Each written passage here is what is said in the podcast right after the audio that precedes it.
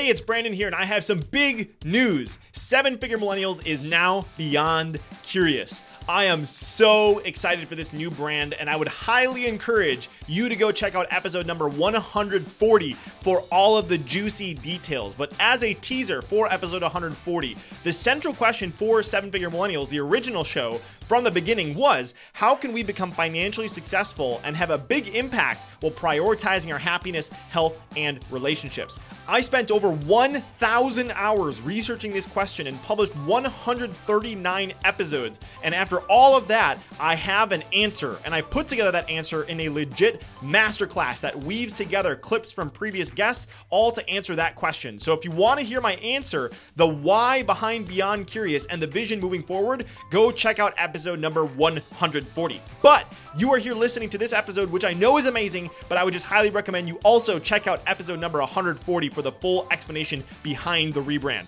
All right, here's your episode. Hello and welcome to today's episode of the Seven Figure Millennials podcast, where it is my job to help people like you to prioritize your happiness, health, and relationships while making your biggest entrepreneurial dreams a reality. And if you are listening to my voice right now and it is your very first episode, I want to say welcome. Super excited to have you here. And if you're returning, welcome back. You are absolutely, I say this every single week, but you are what makes this show possible, and I appreciate you so much. And today's guest is Emily Melius. Emily is a wife, a mom, and she's passionate about helping people like you to find fulfillment. She's been coaching and consulting for over 14 years, and her unique experience is in uncovering how you naturally operate. She discovered her MO, or modus operandi, How do you say that? Operandi? She discovered it in 6th grade, and it transformed her life. No doubt this insight will also be a game changer in your ability to make clear and confident decisions about your future. In this episode, I want you to look out for 3 specific things, as always. Number 1, how when Emily was college age, she ended up getting to do some work for Joe Polish and Genius Network and sit in on their $25,000 a year mastermind meetings with 7, 8, and 9-figure entrepreneurs, and how that and her experience of being raised in an entrepreneurial household shaped her and her career path.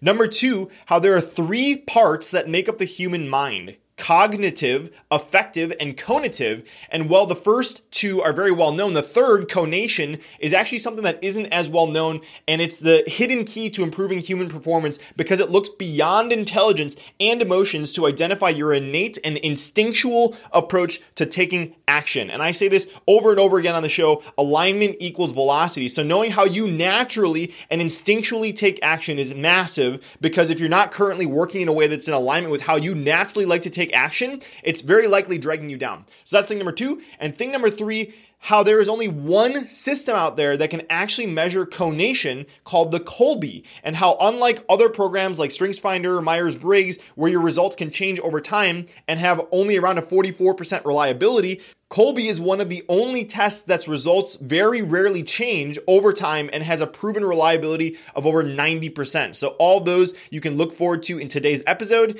And before we kick things off, I want to give a pre-show listener shout out, which this week goes to Mac Era, who left a review saying, "This podcast is useful. Tips I can actually implement day to day. Keep it up." So thank you so much, Mac Era, for leaving that incredible review. And if you are listening to this and you haven't had a chance to leave a review yet, you can go to ratethispodcast.com/7FM. That's ratethispodcast.com/7FM. And that's going to pull up a specific link that's going to give you instructions on how exactly to leave a review. And if you choose to leave a review, it is going to help get more exposure to the show. It's absolutely going to make my day because I read every single review, and I might give you a shout out in a future episode. So with all that said, please enjoy this incredible conversation with my friend, Emily Melius. If you had to pick between A, making a ton of money, B, being happy, healthy, and surrounded with people you love, or C, making a meaningful impact on the world, which would you choose? The good news is that today we don't have to choose. So the question is, how can entrepreneurs like you and me, who have a vision for our lives and aren't willing to settle for anything less, how can we become financially successful and have a big impact while prioritizing our happiness, health, and relationships? You and I are on a mission to find out, and we have an incredible journey ahead of us. My name is Brandon Fong, and welcome to the Seven Figure Millennials podcast. Emily, welcome to the show. Super excited to have you here. I am so excited to be here. Thank you for having me. Yes, of course. So I just kind of want to say for everybody listening, when you and I had our first call about a month ago now, I don't know about you, but I felt like we kind of instantly clicked. And I realized that after going through your content and a little bit of your background, I think that lots of it has to do with the way that we were actually both raised. So this may seem like kind of a strange place to start, but it's going somewhere, I promise. And I'd love to start by talking about your dad. And specifically, one of the first things that I found out about you was that your dad was an original member of Strategic Coach.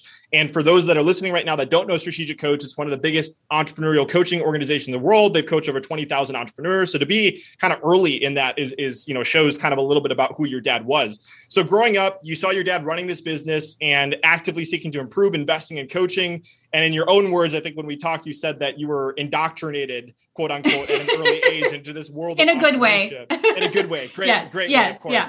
Yeah. So So I would love for you to start by telling us, what was it like growing up with your dad as an entrepreneur and kind of this environment of him constantly pursuing growth and seeking coaching and that kind of stuff? Yeah. Oh gosh. I love that question. And I agree with you that that's a lot of why we bonded, because I joke, I had my education and I had my real education.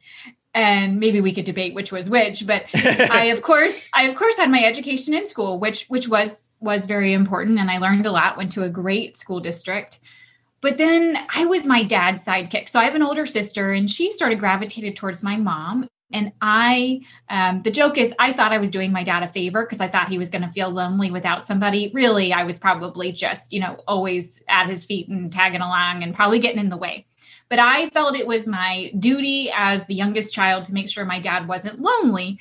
And we bonded over a lot of similar interests and things. And he loved business, of course. And as you said, he loved personal development. And that became a love of mine. And I specifically remember when my sister went to college, although even before that, she's a concert-trained violinist. And she, at a very early age, even back to middle school, maybe even earlier, would go away for the summers to music camps. And they weren't close by. So we always had these big family drives. And my mom and sister would go in a car, and my dad and I would go in a car. And then, of course, when my sister got to college, that was in Chicago, that was a 10-hour drive. We did the same thing. But this doesn't feel that long ago, but saying this is going to date me, we had cassette tapes and CDs. And that was, I still remember this. I bet my dad has this, but that was back when Joe Polish had this audio superstar. Open the audio books. Exactly. And they were in this case and it made this like this suction sound as you open it up. I can picture it in my mind. And then I think we had some tapes, some CDs for Dan Sullivan. So it was my job to change out the cassette tapes or the CDs when they would end. And I got hours and hours and hours going back and forth to all these different places of this incredible wisdom. Anybody who knows Dan Sullivan and Joe Polish know that they are some of the smartest people in our time and maybe just ever. I think they are brilliant business and marketing thinkers. And of course, Joe was in Dan's program as well. And the coolest thing was, in addition to just learning all of that, my dad would always turn to me and say, "What do you think?" And in hindsight, now that I'm a mom, I've got two kids, they're 7 and 5. I appreciate so much that my dad treated me like an equal, even though I clearly was not, right? My dad, who had tremendous amounts of experience and success as an entrepreneur, coaching other entrepreneurs, he knew so much more than I did. But what I loved, and I hope to really emulate in my parenting, is he always gave me a platform and he always gave me confidence in my thoughts, and gave me space to share my own opinion and apply it to my own life and my thoughts on his business. And very, very early on, I mean, we're talking elementary school, middle school, I found my voice. I got to flex those muscles. I got to kind of think like an entrepreneur, even though I was far from being one as of that time. And it was game changing. It changed the course of my life. And it gave me confidence then that I still rest on today. Yeah, I have little chills right now. Like if you could see, I have some goosebumps because I had very similar experiences, and my parents mm-hmm. were always into the self-improvement. We didn't listen to cassette tapes, but like I always saw them learning new things. And my mm-hmm. mom did very similar things to me too, where she would ask what I thought, and she would call me her coach. And like you said, I was probably that age too, like elementary or middle school, but she mm-hmm. gave me that confidence to allow me to contribute my thoughts and formulate what mm-hmm. I thought, even though it's the middle school conception. But I think there's so many lessons here for anybody. I mean, if you're a parent listening to this, how incredible is this that you don't have to view your business as something else, like the education is something else, that there are ways that you can incorporate your family and learning for your business at the same time, and give your kids, like you were talking about earlier, about like which was the real education. Like these are the real world things that they're not teaching in schools these days, and you can leverage it as an opportunity to not only grow, but like give it an opportunity to have powerful conversations with your kids. So absolutely love that. And then I also wanted to kind of fill in some gaps. If anybody listening, I always like to kind of answer in case people don't know. When I mentioned Strategic Coach, the biggest entrepreneurial coaching organization in the world, Dan Sullivan is the founder of Strategic Coach, and Joe Polish is the founder of Genius Network. And Joe and Dan do lots of stuff together. So I have another question, but is there anything else you want to add on top of that before I move into the next thing? Because I think you were kind of nodding and saying some other stuff, but we can go into the next thing if you want. I'm just in total agreement with what you're saying, and couldn't agree more that these are important life lessons that really our kids aren't too young to start. And if you don't know where to start, I think it's just ask them for their opinion, ask them what they think, and give them that space. And that opportunity to develop their confidence and know that their opinion, their thoughts really matter. Mm-hmm. Yeah. And I think there's lots that you can learn too from kids. Like my wife, Leah, spends lots of times with kids, and it's like, so sometimes I'll get to spend some time with them, and it's just like, man, like when they ask those questions where they ask like, you know, why is this way? Why is this that way? And it really just forces you to stop and think what you really know. And like if you have to explain something, you have to really explain at a fundamental level without any complexity. So I think there's there's lots of practice you can get from just spending time with kids too, and trying to explain things, because it challenges your assumptions of what you actually know. And if you can, my mentor, Jules, we always talk about like, can you explain it to a fifth grader? Can you explain it to a 5-year-old? Because mm-hmm. if you can't, you're probably not speaking simple enough. So there's another thing you can try. So we talked a little bit about Dan Sullivan, but another thing that we kind of bonded over when we first talked is that you were a scribe in the very early Genius Network meetings, right? And so like you were listening to Joe Polish's Superstar Audio Tape of the Month Club or something, I think is what he called it. And so that was like before podcasting, he would release these cassette tapes. And so, you know, you were this cute little elementary school, middle school, learning from her dad. And eventually you were a little bit older, and you got to be inside of these Genius Network meetings with Joe Polish, with the people that he's hanging out with. So would love to kind of talk a little bit about what you learned and how you got that position with, you know, kind of being a fly on the wall in some of those meetings early on. Well, it's been several years, maybe decades ago at this point that happened. So my memory's a little fuzzy as to all the stuff in between, but through my dad and his amazing relationships and his willingness to bring me into those relationships, which is another lesson that I learned from my parents and how I benefited. And I want to pass that along to my kids, is they brought me into adult conversations. They connected me with people who were older than me and brought me to dinners. And again, it's kind of that sense of being treated as an equal. And I learned to behave amongst adults. I learned to, again, respectfully share my opinion, but also be a listener. And it made me really comfortable in those settings, which served me well even to this day. And that was a really great experience that I got from them. And both of my parents did that. But through my dad, I met Joe, and we had gone out to Arizona, where he's located, quite a few times. And I think through that, somehow, one way or the other, he asked me to do some marketing writing to kind of capture some of the things that were happening in his brand new program at that point, which I think was like the 25K mastermind, and do some writing around that. And as part of that, I got to sit in, and I knew it was awesome then, but I look back and think, did I really, really appreciate how awesome that was? But I did. I don't think I ever took it for granted. I just didn't, necessarily have the perspective to know how huge it was. But that was an incredible experience. And something we haven't talked about yet is through my dad and Joe and Dan, I met Kathy Kolbe. And that was also huge for me. To this day, I utilize the Kolbe concept in the work that I do. I help others discover their innate talents, which of course, Kathy has been the leader in the research of that part of our brains and how impactful that is in our work, our lives, our parenting. So Kathy was also a tremendous voice in my life and in my development as a person and my understanding. I first took the Kolbe Youth Index when I was in 6th grade. I know you and I share that understanding early on.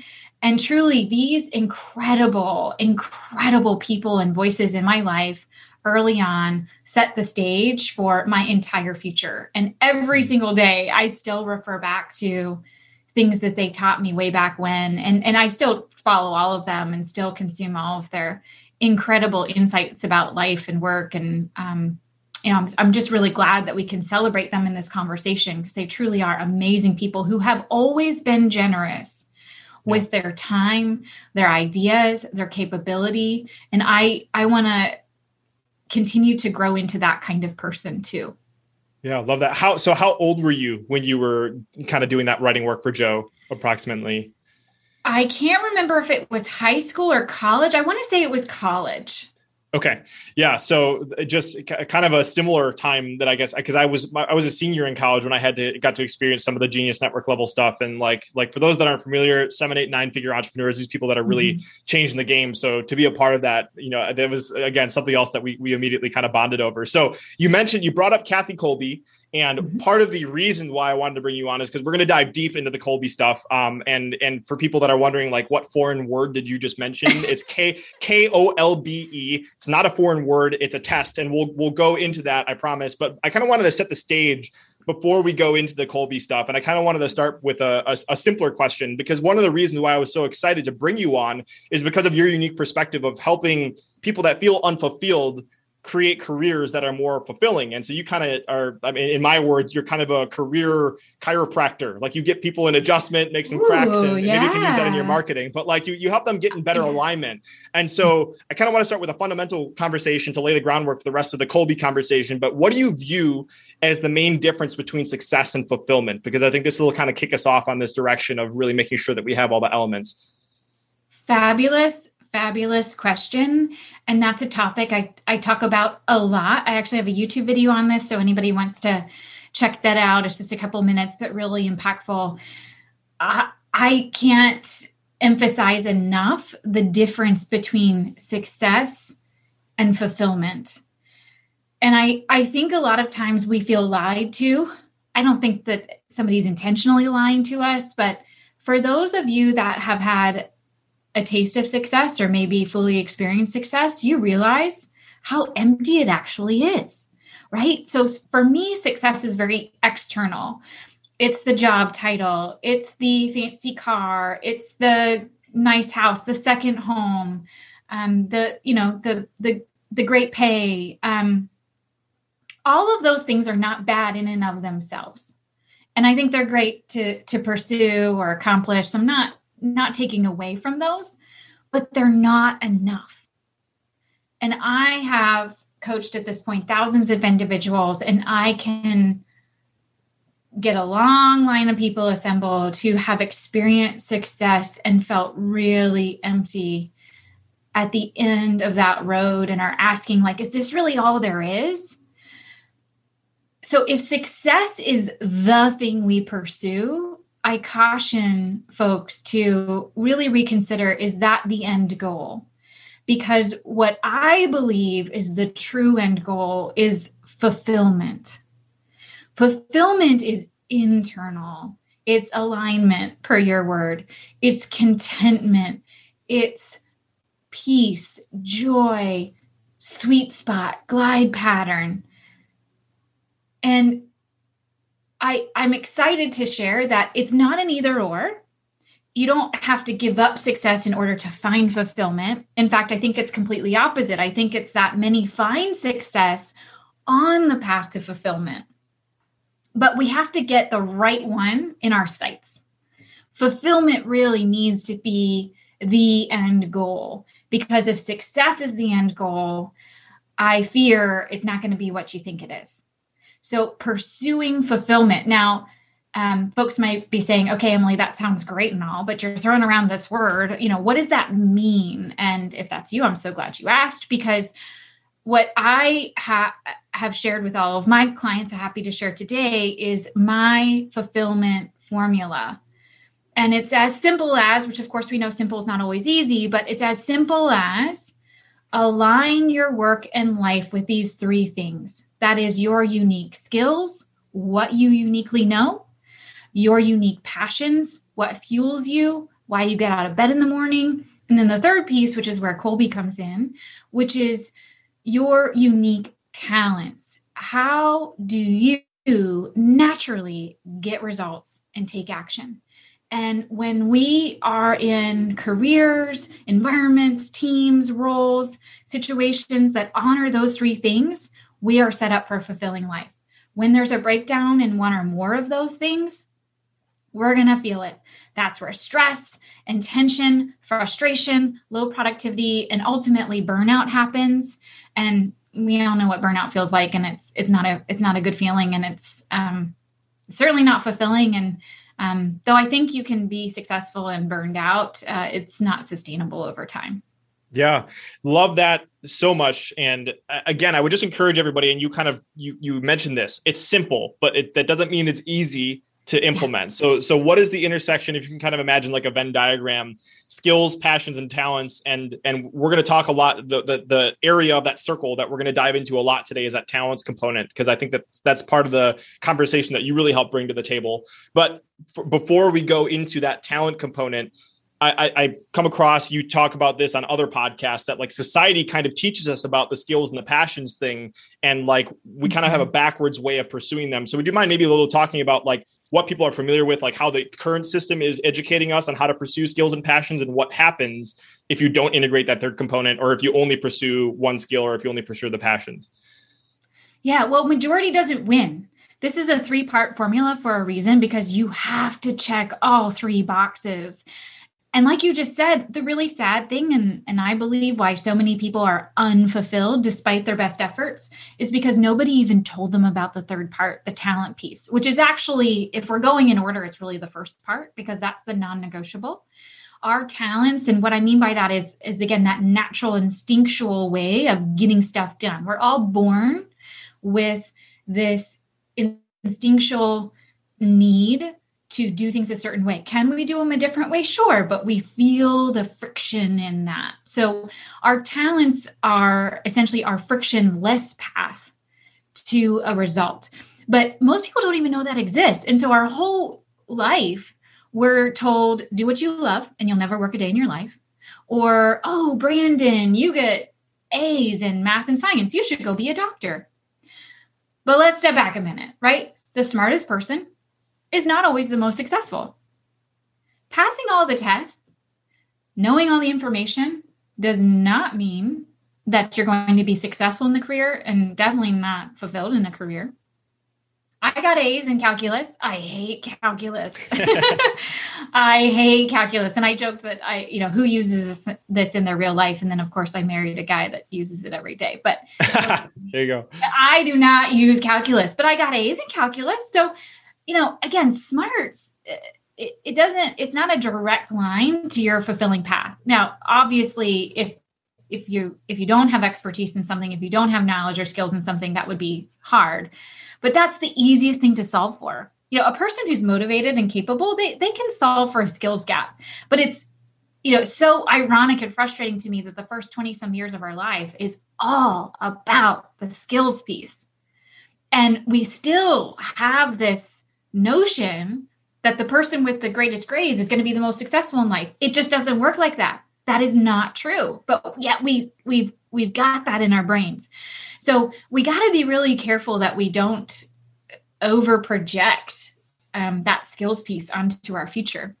In fact, you probably have talked to a lot of folks, a lot of our mentors were not the top of the class, but they are extremely successful in life. And then that passions piece, as I said a minute ago, do what you love and you'll never work a day in your life. Well, that's only partly true. That's not the whole story. I know a lot of people who got into a career because they were really passionate about something.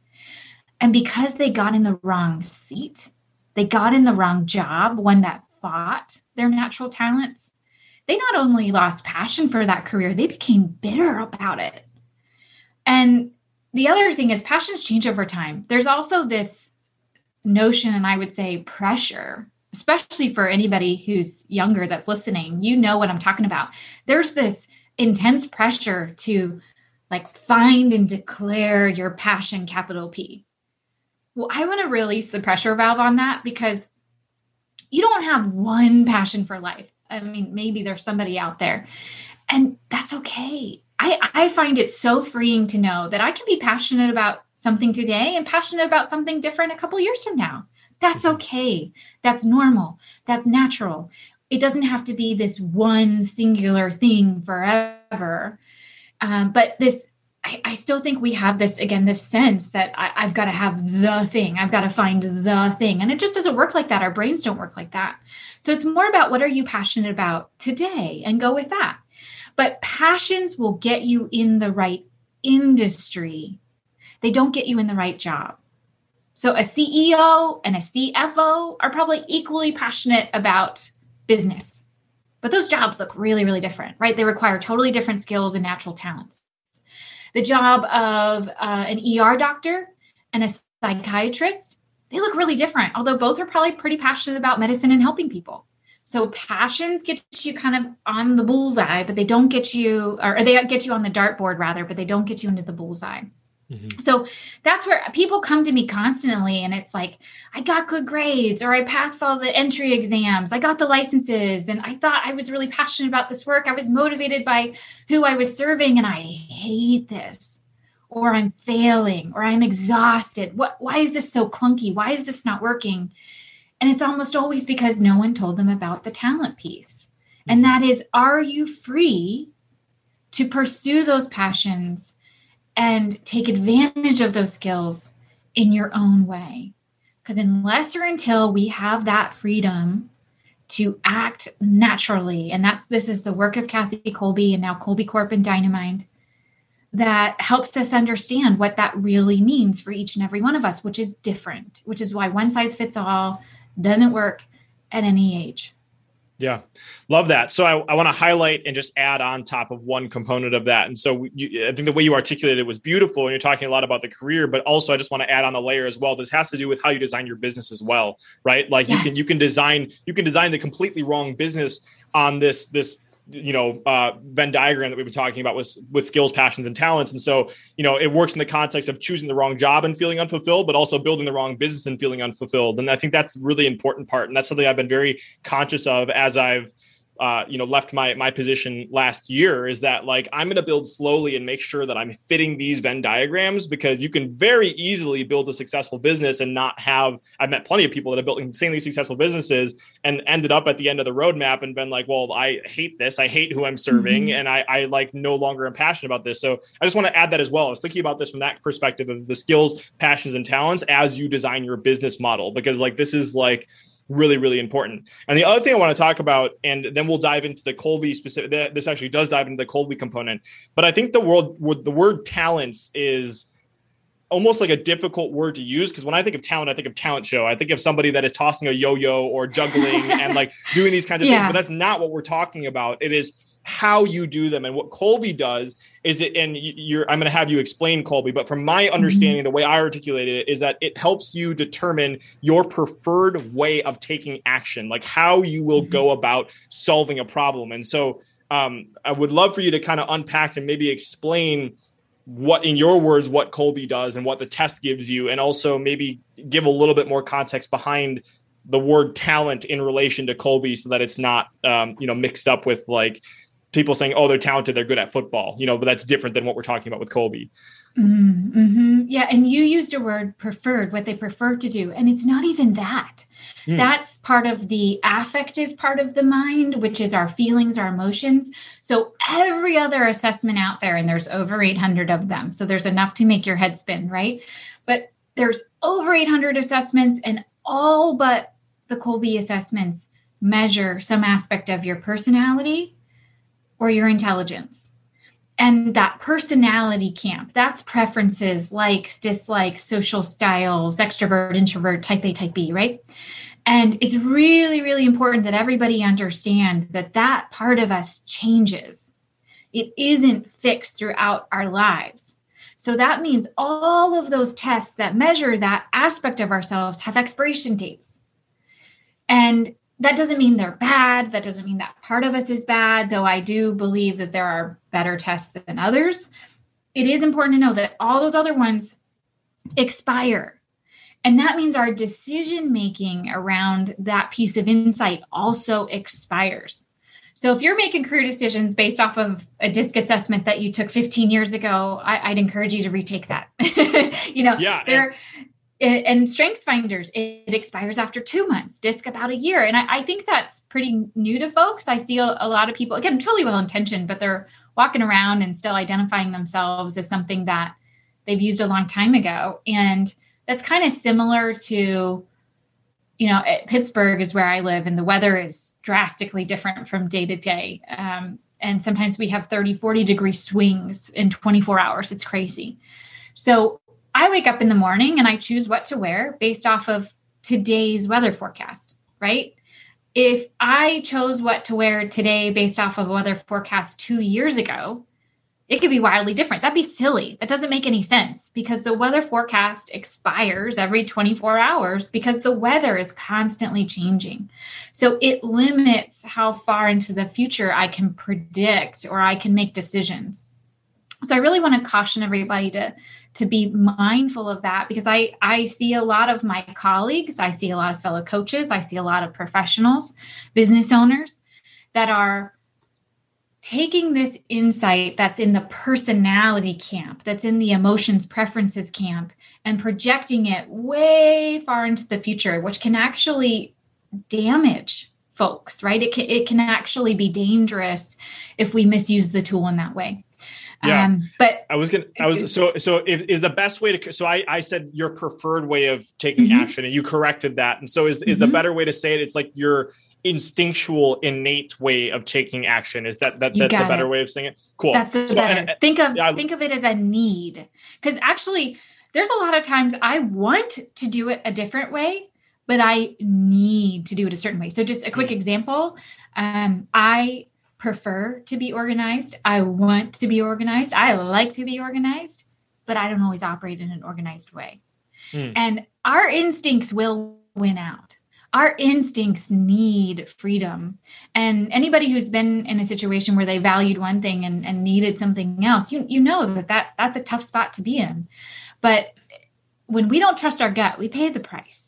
Yeah. And there's no one right way. But, oftentimes we value something or want to be something, and that kind of can create some tension there. But you're absolutely right. It is a need. Yeah. And another two things to add on top of this is the fact that I came across this in one of the YouTube videos that you posted, I believe, is that even for DISC, for StrengthsFinder, like they even say in the and again, not that these are bad, these tests have helped me. Like they can absolutely give you a glimpse as to like who you are, but they actually say that you're not supposed to make hiring decisions based off of them. So like that's also like indicative of the longevity of these things is like, it can almost be discriminatory if you're selecting someone based on something and it's something that's going to change. So I just wanted to add that. The other thing I wanted to ask you just to add to it before we dive into more of the components of Kolbe is the longevity of it. And I know that that's a very important part is the fact that Kolbe is one of the only longitudinally proven, reliable. Right. Yeah. So can you maybe touch a little bit about that? Yeah. So I'm glad you are talking about this because I don't want to get super nerdy here, but again, the timeframe of your decisions match the timeframe of your tool. And especially if you're a business owner, you're looking for the greatest return on investment, right? So if I give you a piece of information that you have about your employees, yourself, for their entire tenure with your company, would you prefer that over a piece of information that matters for the next 3 months? Right. Are you willing to retest all of your employees every 3 months and make completely different decisions, including what role they're in on the team? No, nobody does that, right? But that's actually how most of the personality type instruments are supposed to be used. So just, and I'm happy to help anybody. If somebody's like, I don't get this stuff, we look under the hood of assessments for our clients all the time. So if you want a little bit of help in terms of like, hey, is this accomplishing what we're looking to accomplish here with this? Then feel free to give me a shout out and we'll talk.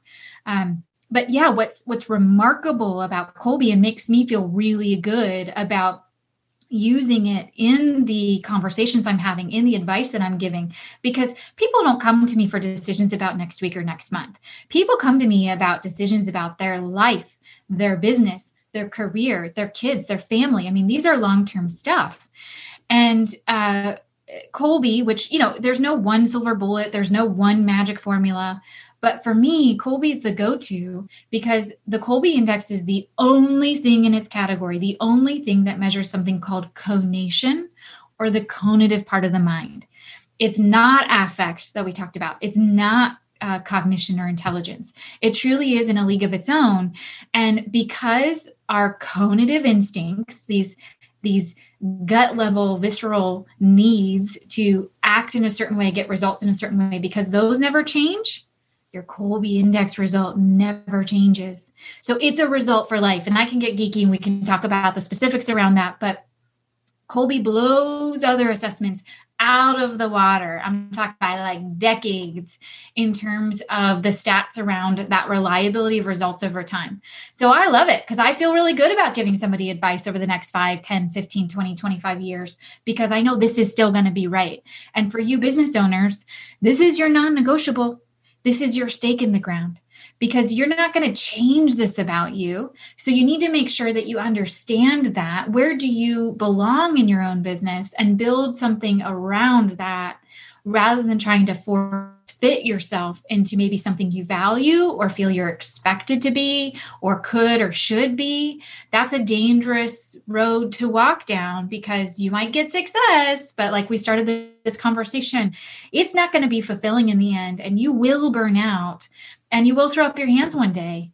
And I don't want to see that happen to anybody because it's not necessary. If we have this insight, if we know those three parts, and we make decisions every day to get us closer and closer to the skills, passions, and talents, we can make it happen. Yeah. Yeah. Just to kind of put a bow on top of everything you just talked about there, that we, this goes way back to like philosophers like Plato and stuff like that. But like we've since identified that there's three parts to this human mind. And that's exactly what she was just talking about is there's the cognitive, your intelligence, right? The IQ, and that changes. The affective, which is the emotion. And this is the part that Kolbe brings to the table that nobody pays attention to. And that's the conative component, which is, the part that we're going to talk a little bit more about with Kolbe. But I just want to say too, before we go into the Kolbe specific stuff, that this is not like a huge sales pitch for Kolbe. It's absolutely impacted my life. I would highly recommend anybody to go check it out. The test is like $55 or something like that. I'm sure we'll have the link in the show notes. But if you do want to find out your instinctual way of taking action, that part of you that isn't going to change, that you can leverage and then leverage to build, your business, or if you're somebody that is more of an entrepreneur or building something different, that you can create better decisions once you understand the conative component of your brain. And for $55, that's really a powerful thing. So I would highly recommend that. That'll be in the show notes. We've talked about the longevity. So I was hoping to, and I know this can easily get super complicated. And if somebody's like, I don't want to listen about Kolbe, maybe they're already gone, which is fine. So we'll just hang out with the people that are hanging with us now. But without getting too much in the weeds, what Kolbe looks like is it spits out a series of 4 numbers for you. And these 4 numbers represent, your action modes. And so that is the result that you're going to get is a series of 4 numbers. So I was hoping for us to maybe really high level, Emily, share what these 4 numbers represent in the action modes. And then we can maybe dive into some examples so people can better understand them. Yeah. So I like to talk about it as like your heat map of effort distribution. If you've ever seen a heat map, right, there's concentration of heat, it's blazing red. And then when it's diffused, it's blue colors or other colors, right? So you can see where there's intensity and when there's less intensity. Another way to think about your Kolbe result, which they refer to it as your MO, your mode of operation, which comes from the Latin modus operandi, and it's your pattern of problem solving. So for any human being to go from rest to purposeful action, the first thing that has to happen is we have to be motivated. That plays into the passions piece. If you don't care, you're not going to put your efforts in. So that's really the spark that starts the fire. Then once we care about something, we put our efforts into it, right? We have to take action. There's plenty of things that I wanted to do, but I never acted on and they never got done. So again, to get to that place of purposeful action, we can't just want it. We have to do it. And your MO, what Kolbe measures, determines your pattern of doing, which is different. For the most part, each person's MO is shared by only 5% of the population. So I think that's so cool. But it's really our signature. And I remember, when I think back to grade school and, a teacher, I might have forgotten to put my name on the test or something. And the teacher still said, "Oh, Emily, I still knew this one's you." Right? It's your handwriting, or it's the way you talk. It's your signature, right? And we all move through life with this signature. Like, I'm sure, Brandon, many people could say, "Oh, I can tell that's Brandon. I see Brandon all over it," right? It's just your way. And so we can kind of think about it like that. Again, it's a need. It's not a choice. It's an instinct. It's not something we're taught. It just is. I mean, we observe MOs in toddlers and infants. So we are truly born with this. And it's the one thing in our lives, or one of the few things in our lives, that we really never change. I find that tremendously comforting because I don't have to change it. It's perfect right out of the gates. But what I need to do is lean into it, not fight it. So as you said, there's these 4, what they call action modes.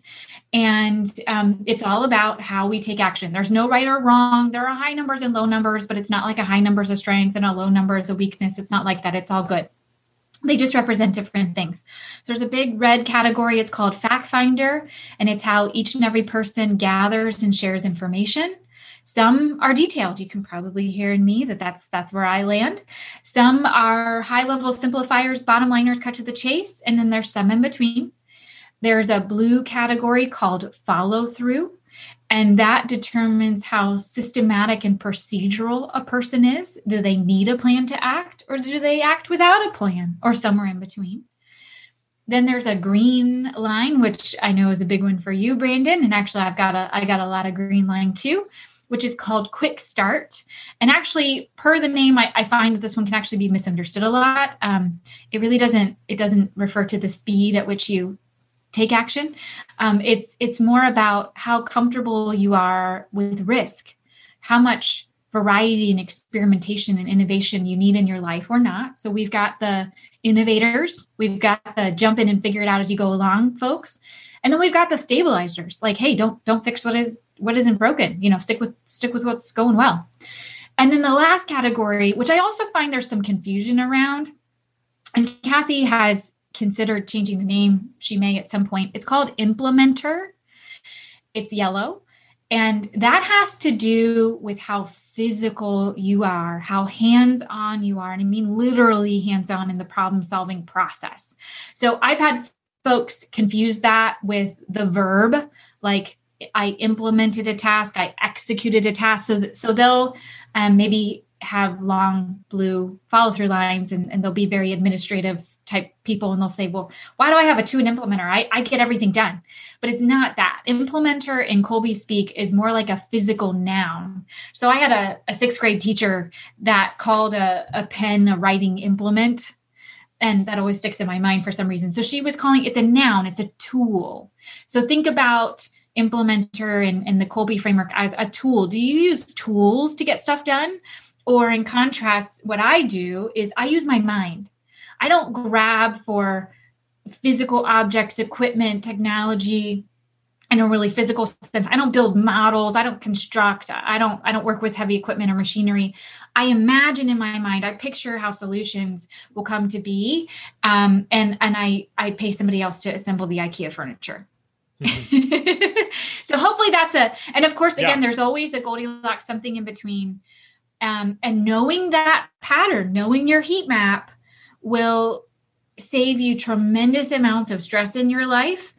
And it'll also just clear the path, clear the friction. So your productivity and your satisfaction along the way can just exponentially increase.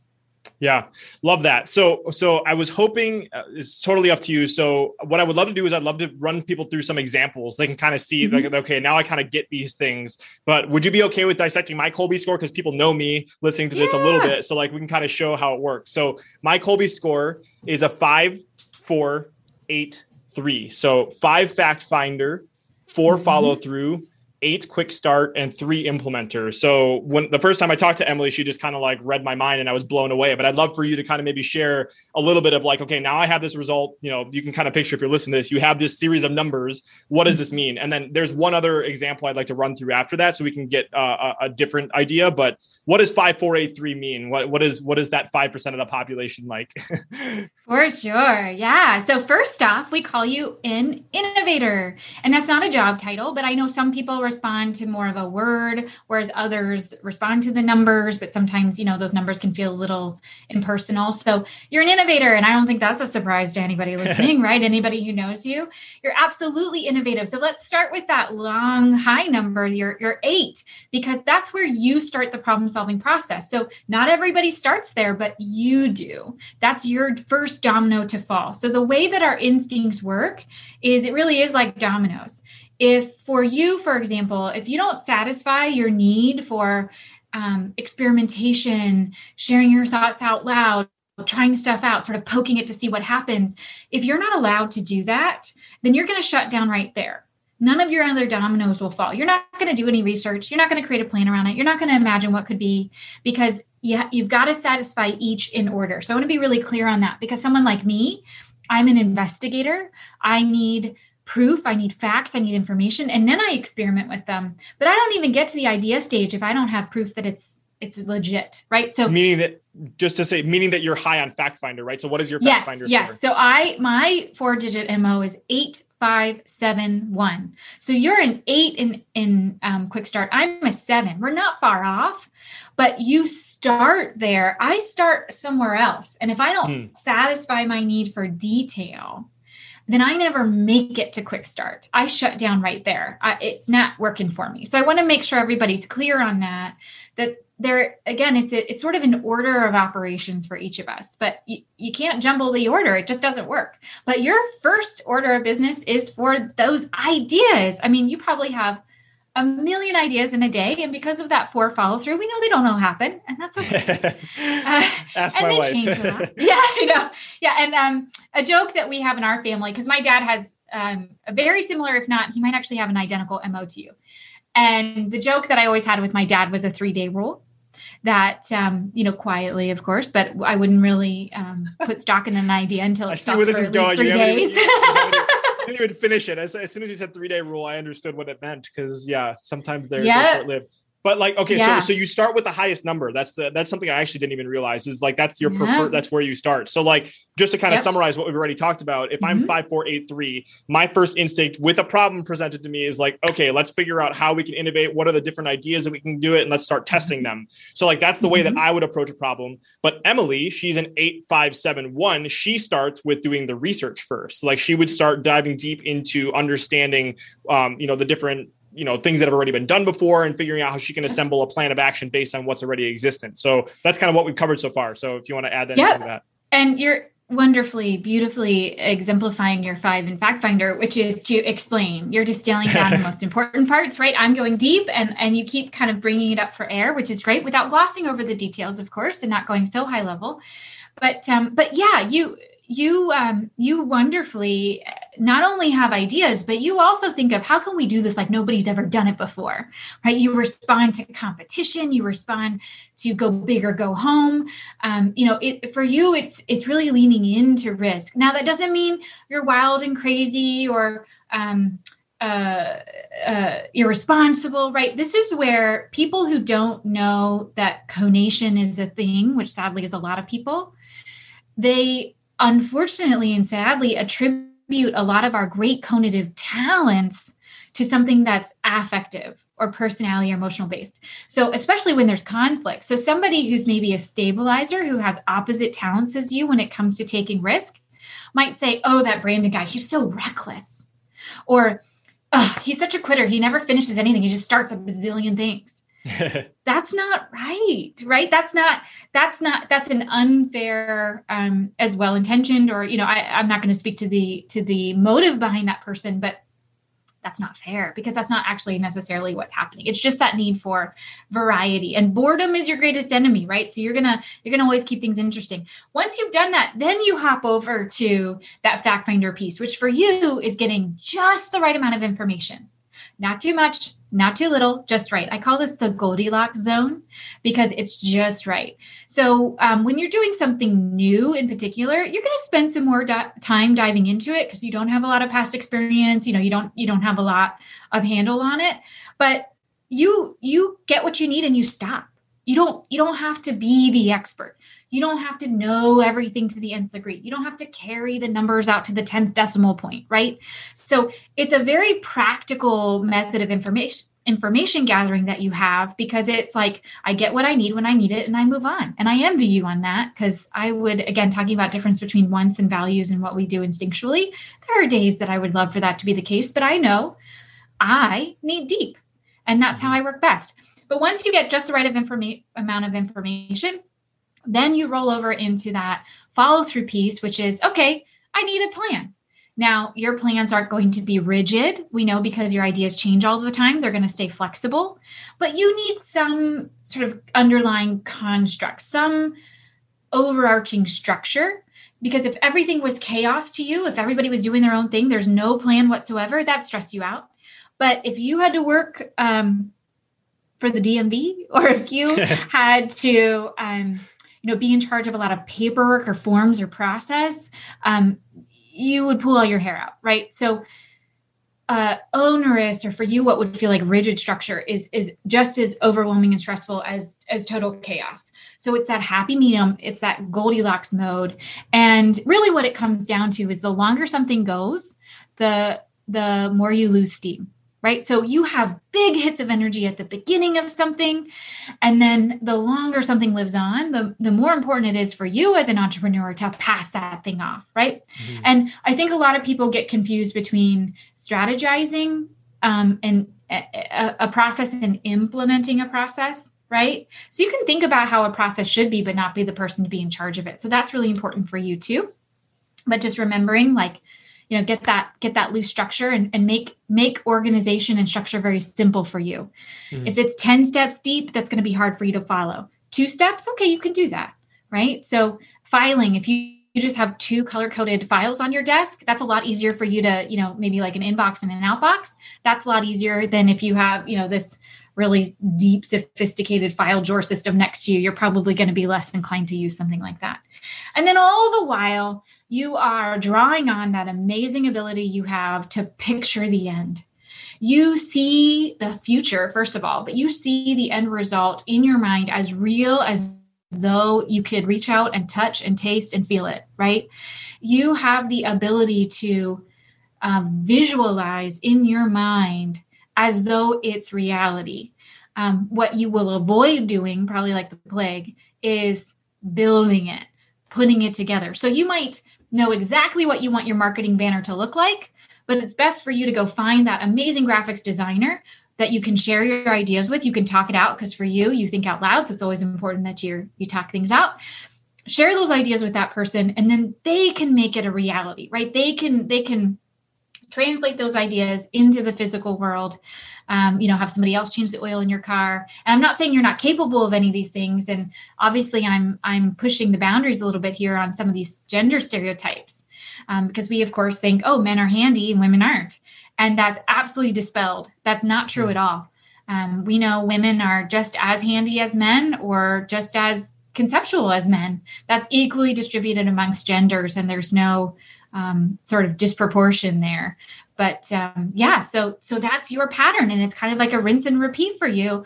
Or if at any point one of those things breaks down, it stops. Your creative process stops, and you don't get to that purposeful result.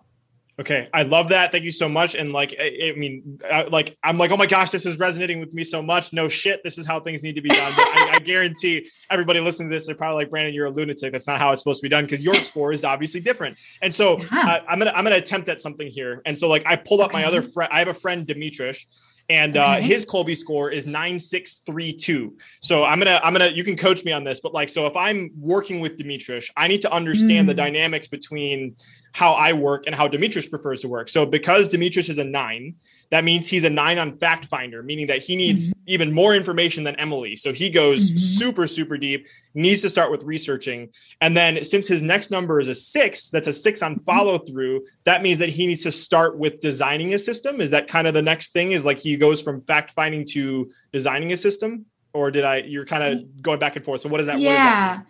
Yeah. So I'll spare all the nuances. And this is, after 14, 15 years of living and breathing these concepts. So I'll try not to live in the deep, but yeah, you're basically right. So his 9 is pretty far out there. So he definitely is going to need the proof.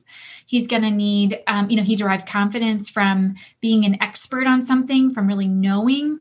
I'm sure anything that he cares a lot about, he knows a lot about it. Yep. And is probably great at writing, kind of building the case for things, definitely relies on past experience, what's worked well for him before, case studies, history, stuff like that. But yeah, once he gathers all the facts, then he moves to organizing it into a type of structure. And he probably might even research a really great structure, right? Sure. So he'll research something that works and apply it. He's in the 6, so he's kind of like, he's not quite in what we call that initiating zone.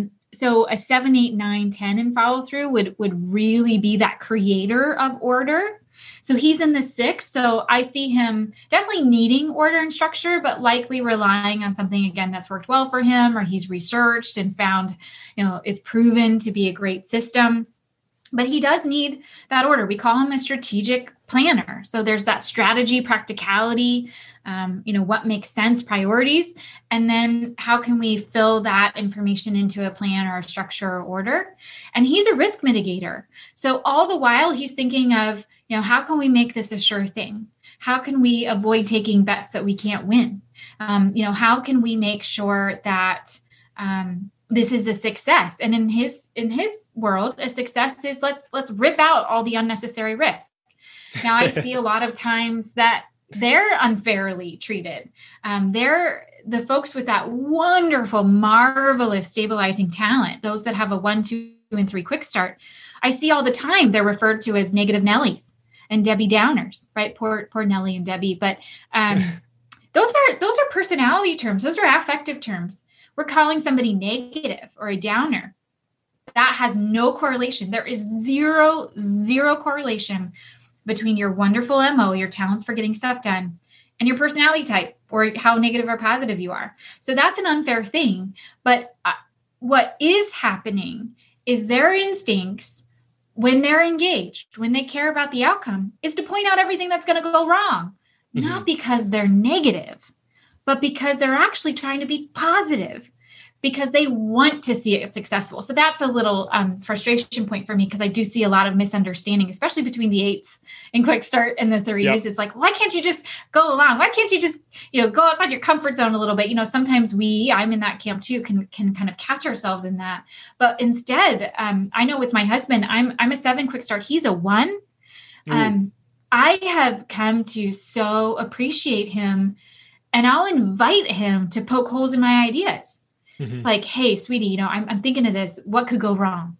And I start to really appreciate and love that risk mitigation, because my brain is thinking of all the things that's going to go swimmingly well, right? I'm thinking, oh, we could do this. We could do that. It's going to be perfect. It's going to be awesome. And he really helps me from jumping off the cliff and getting myself in trouble. And then you and your friends certainly come together in imagining and picturing the future. But there's something in Kolbe concept world that it's our golden rule, and it's the rule of 4.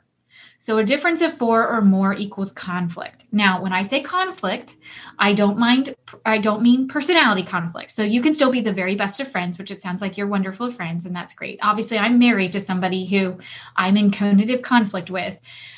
What that means is just those are times to work independently. I think as a culture, and even like I've been reading a lot of stuff in the business world and HBR and stuff in the last several years, and there's this big promotion of collaboration. We have workplaces where we took away all the walls so we can collaborate 100% of the time. That doesn't work.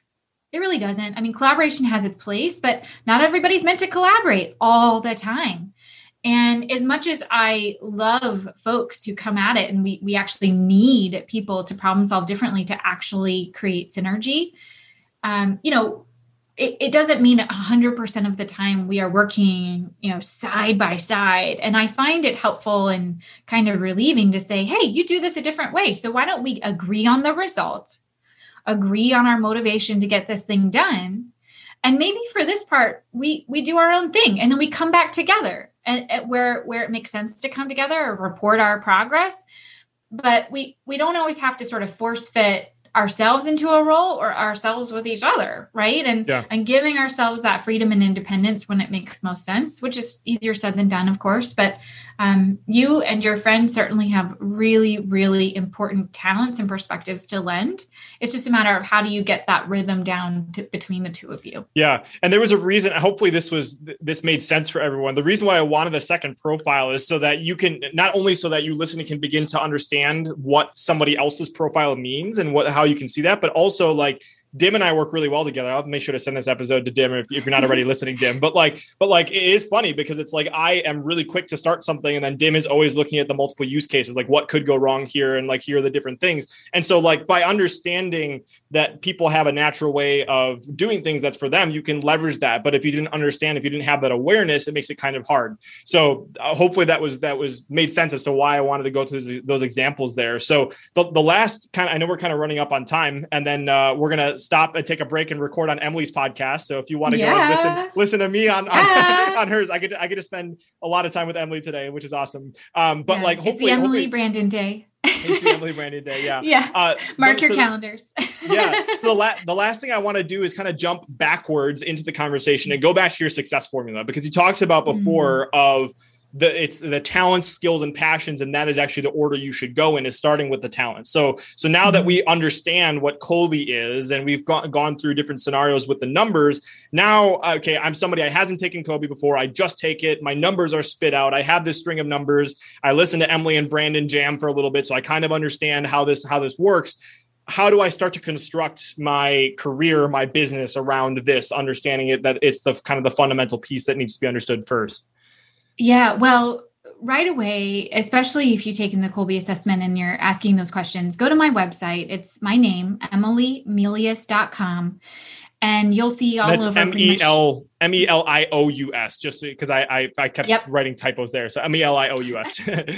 I know, it's a toughie. My maiden name is Maine, and that was a whole lot easier. But I got a really good man out of the deal, so I'll take the last name. But yeah, Emily Melius. And you'll see all over the place, access a training. And you'll see my 3-minute video on the fulfillment formula that we talked about here. So you'll get that overviewed, but you also get 2 bonus worksheets there. And that's going to help you with that next step. Those questions that you're asking, okay, like, how do I apply this? How do I take all these awesome concepts, but bring it to me personally? So do that, because that's going to get you 1,000 feet down the road. But all that being said, I want you to take out a piece of paper, and I want you to take out a pencil, and I want you to just brainstorm and reflect on, what is my how? Okay, I've got this insight from the Kolbe Index. It's giving me a lot of language now that I didn't have before to describe how I naturally get results. But what words are popping up for you? And if you haven't taken the Kolbe assessment yet, think back to a time when you were on your A game. And how did you operate? And I'm not talking about what you wanted or what you were taught, but what specific actions did you take? Did you research? Did you plan? Did you experiment? Did you build, right? These are things that you do. So jot down all those words and then draw a line, right? So that's your how category. That's your talents. And now I want you to brainstorm your why, right? So Simon Sinek has got us all thinking about our why, and for a good reason, because as I said earlier in this conversation, if you don't care, if you're not motivated, nothing else flows downstream, from that. So we need to know and tap into, like, why do we get up? Why do we care? What prompts us to put in our best efforts? Like, if you never, ever needed another paycheck in your life, what would you do all day? And that's, I think, a great question to ask yourself and get to the answer of what you're truly passionate about. So jot down all those things. And then that's your passions. That's your why category. Draw a line. Understanding that can change just based on our conversation before that. Exactly. I love that. Yeah. So don't worry about your passions forever, your passions for life. Just what are your passions right now? I mean, I joke that if we all chose our careers when we were 5 years old, we'd have more ballerinas and firefighters in the world, right? And that was perfect then, but it's different. So yes, take the pressure off. It can change.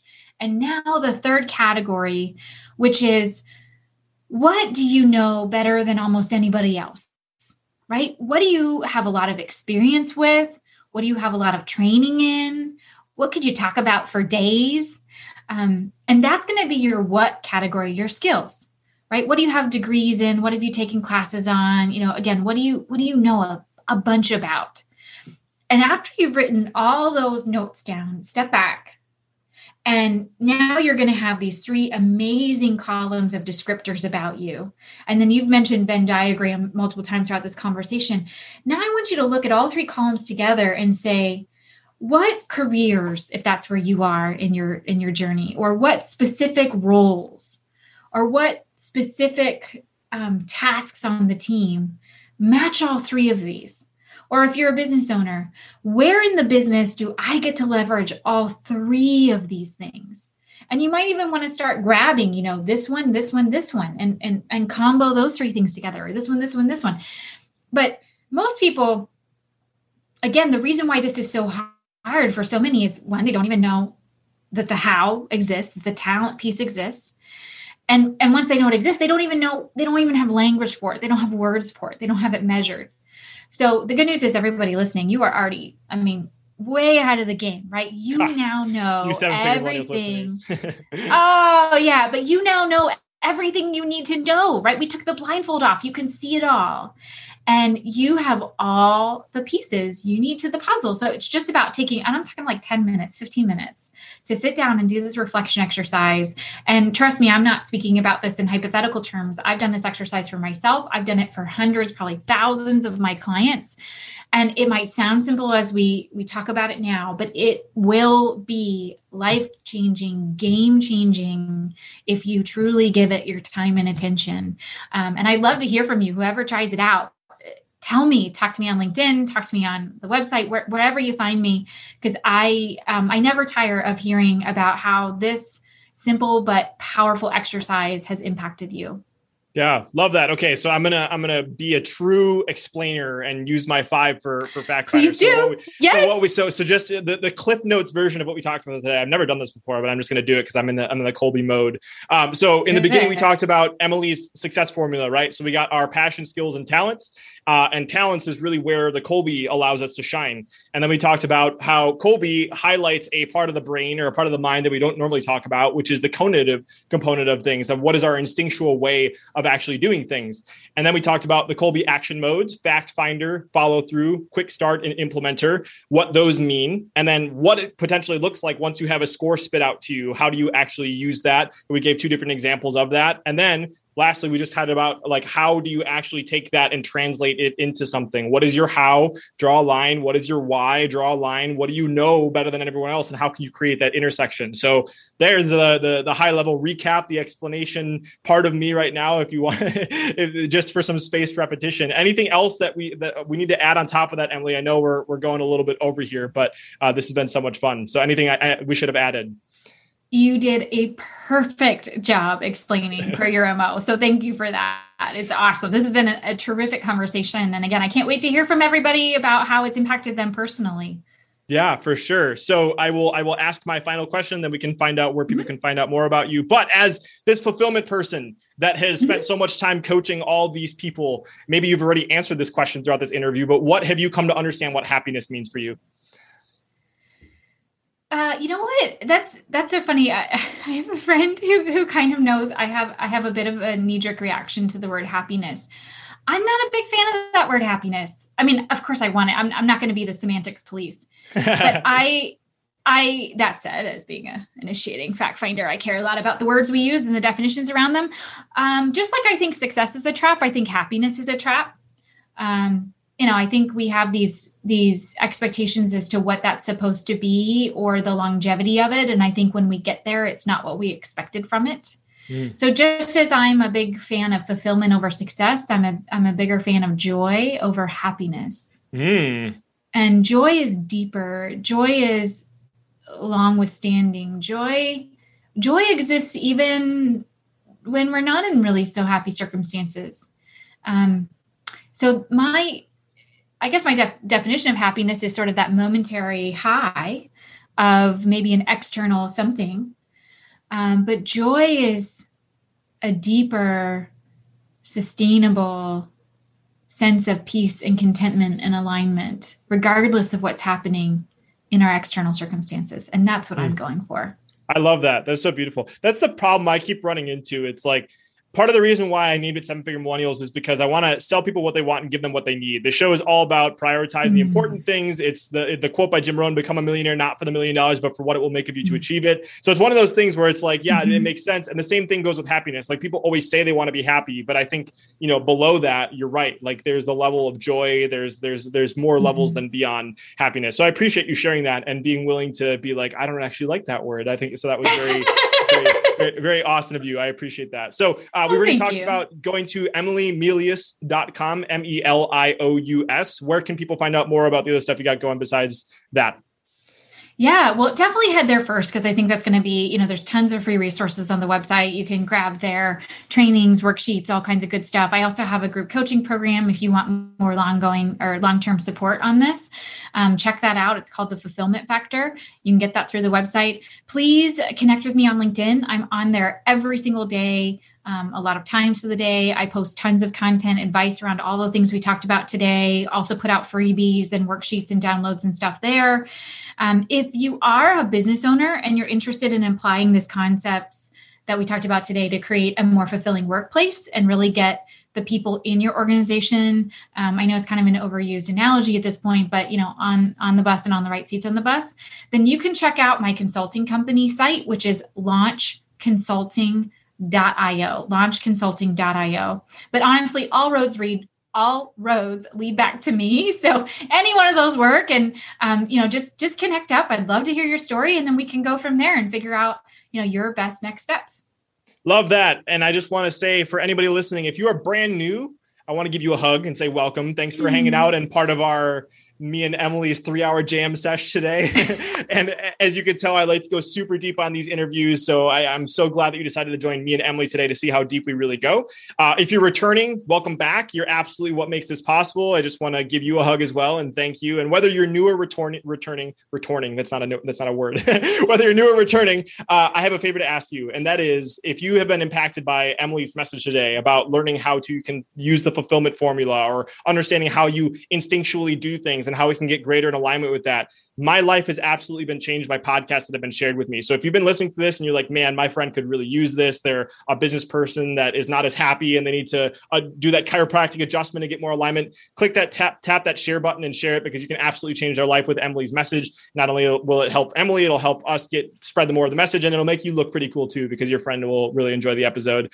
So with all that said, thank you so much for hanging out, Emily. This has been a blast. And go check out the other podcast that I'm going to do with Emily immediately after this that hasn't been recorded at this time of the recording. And that's the Mothers of Misfits podcast, which you can find out a little bit more about that. We didn't talk about that, but we talked about our childhood in the very beginning so you can find out how much of a misfit I was growing up. Exactly. If you want to know the real backstory to break it. Exactly. That's a passion project of mine. And it's all about how to advocate for our kids in a one size fits all world. Because as we spent this whole time talking, there just is no one size fits all, but unfortunately we often sometimes feel pressure that there is.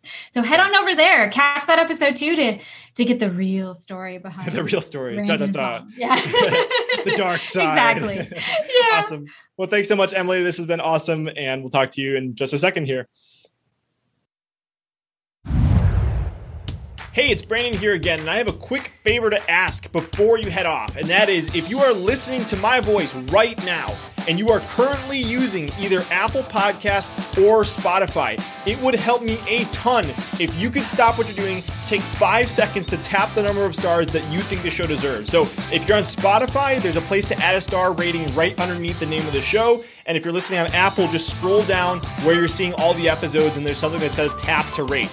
Just tap the number of the stars that you think the show deserves, And you may not know this, but I typically spend over 5 hours of my own time each week just researching a guest on the show. And then there's the time that's spent recording the show, the intro, reaching out to new guests, and of course all the editing, publishing, promoting that my amazing wife and high school sweetheart Leah helps me to manage. So all that to say, there's a lot that goes on just to get to the point where you listen to this episode. So if you appreciate the content and have 5 to 10 seconds to spare, it would help a ton if you could leave a quick rating on the show.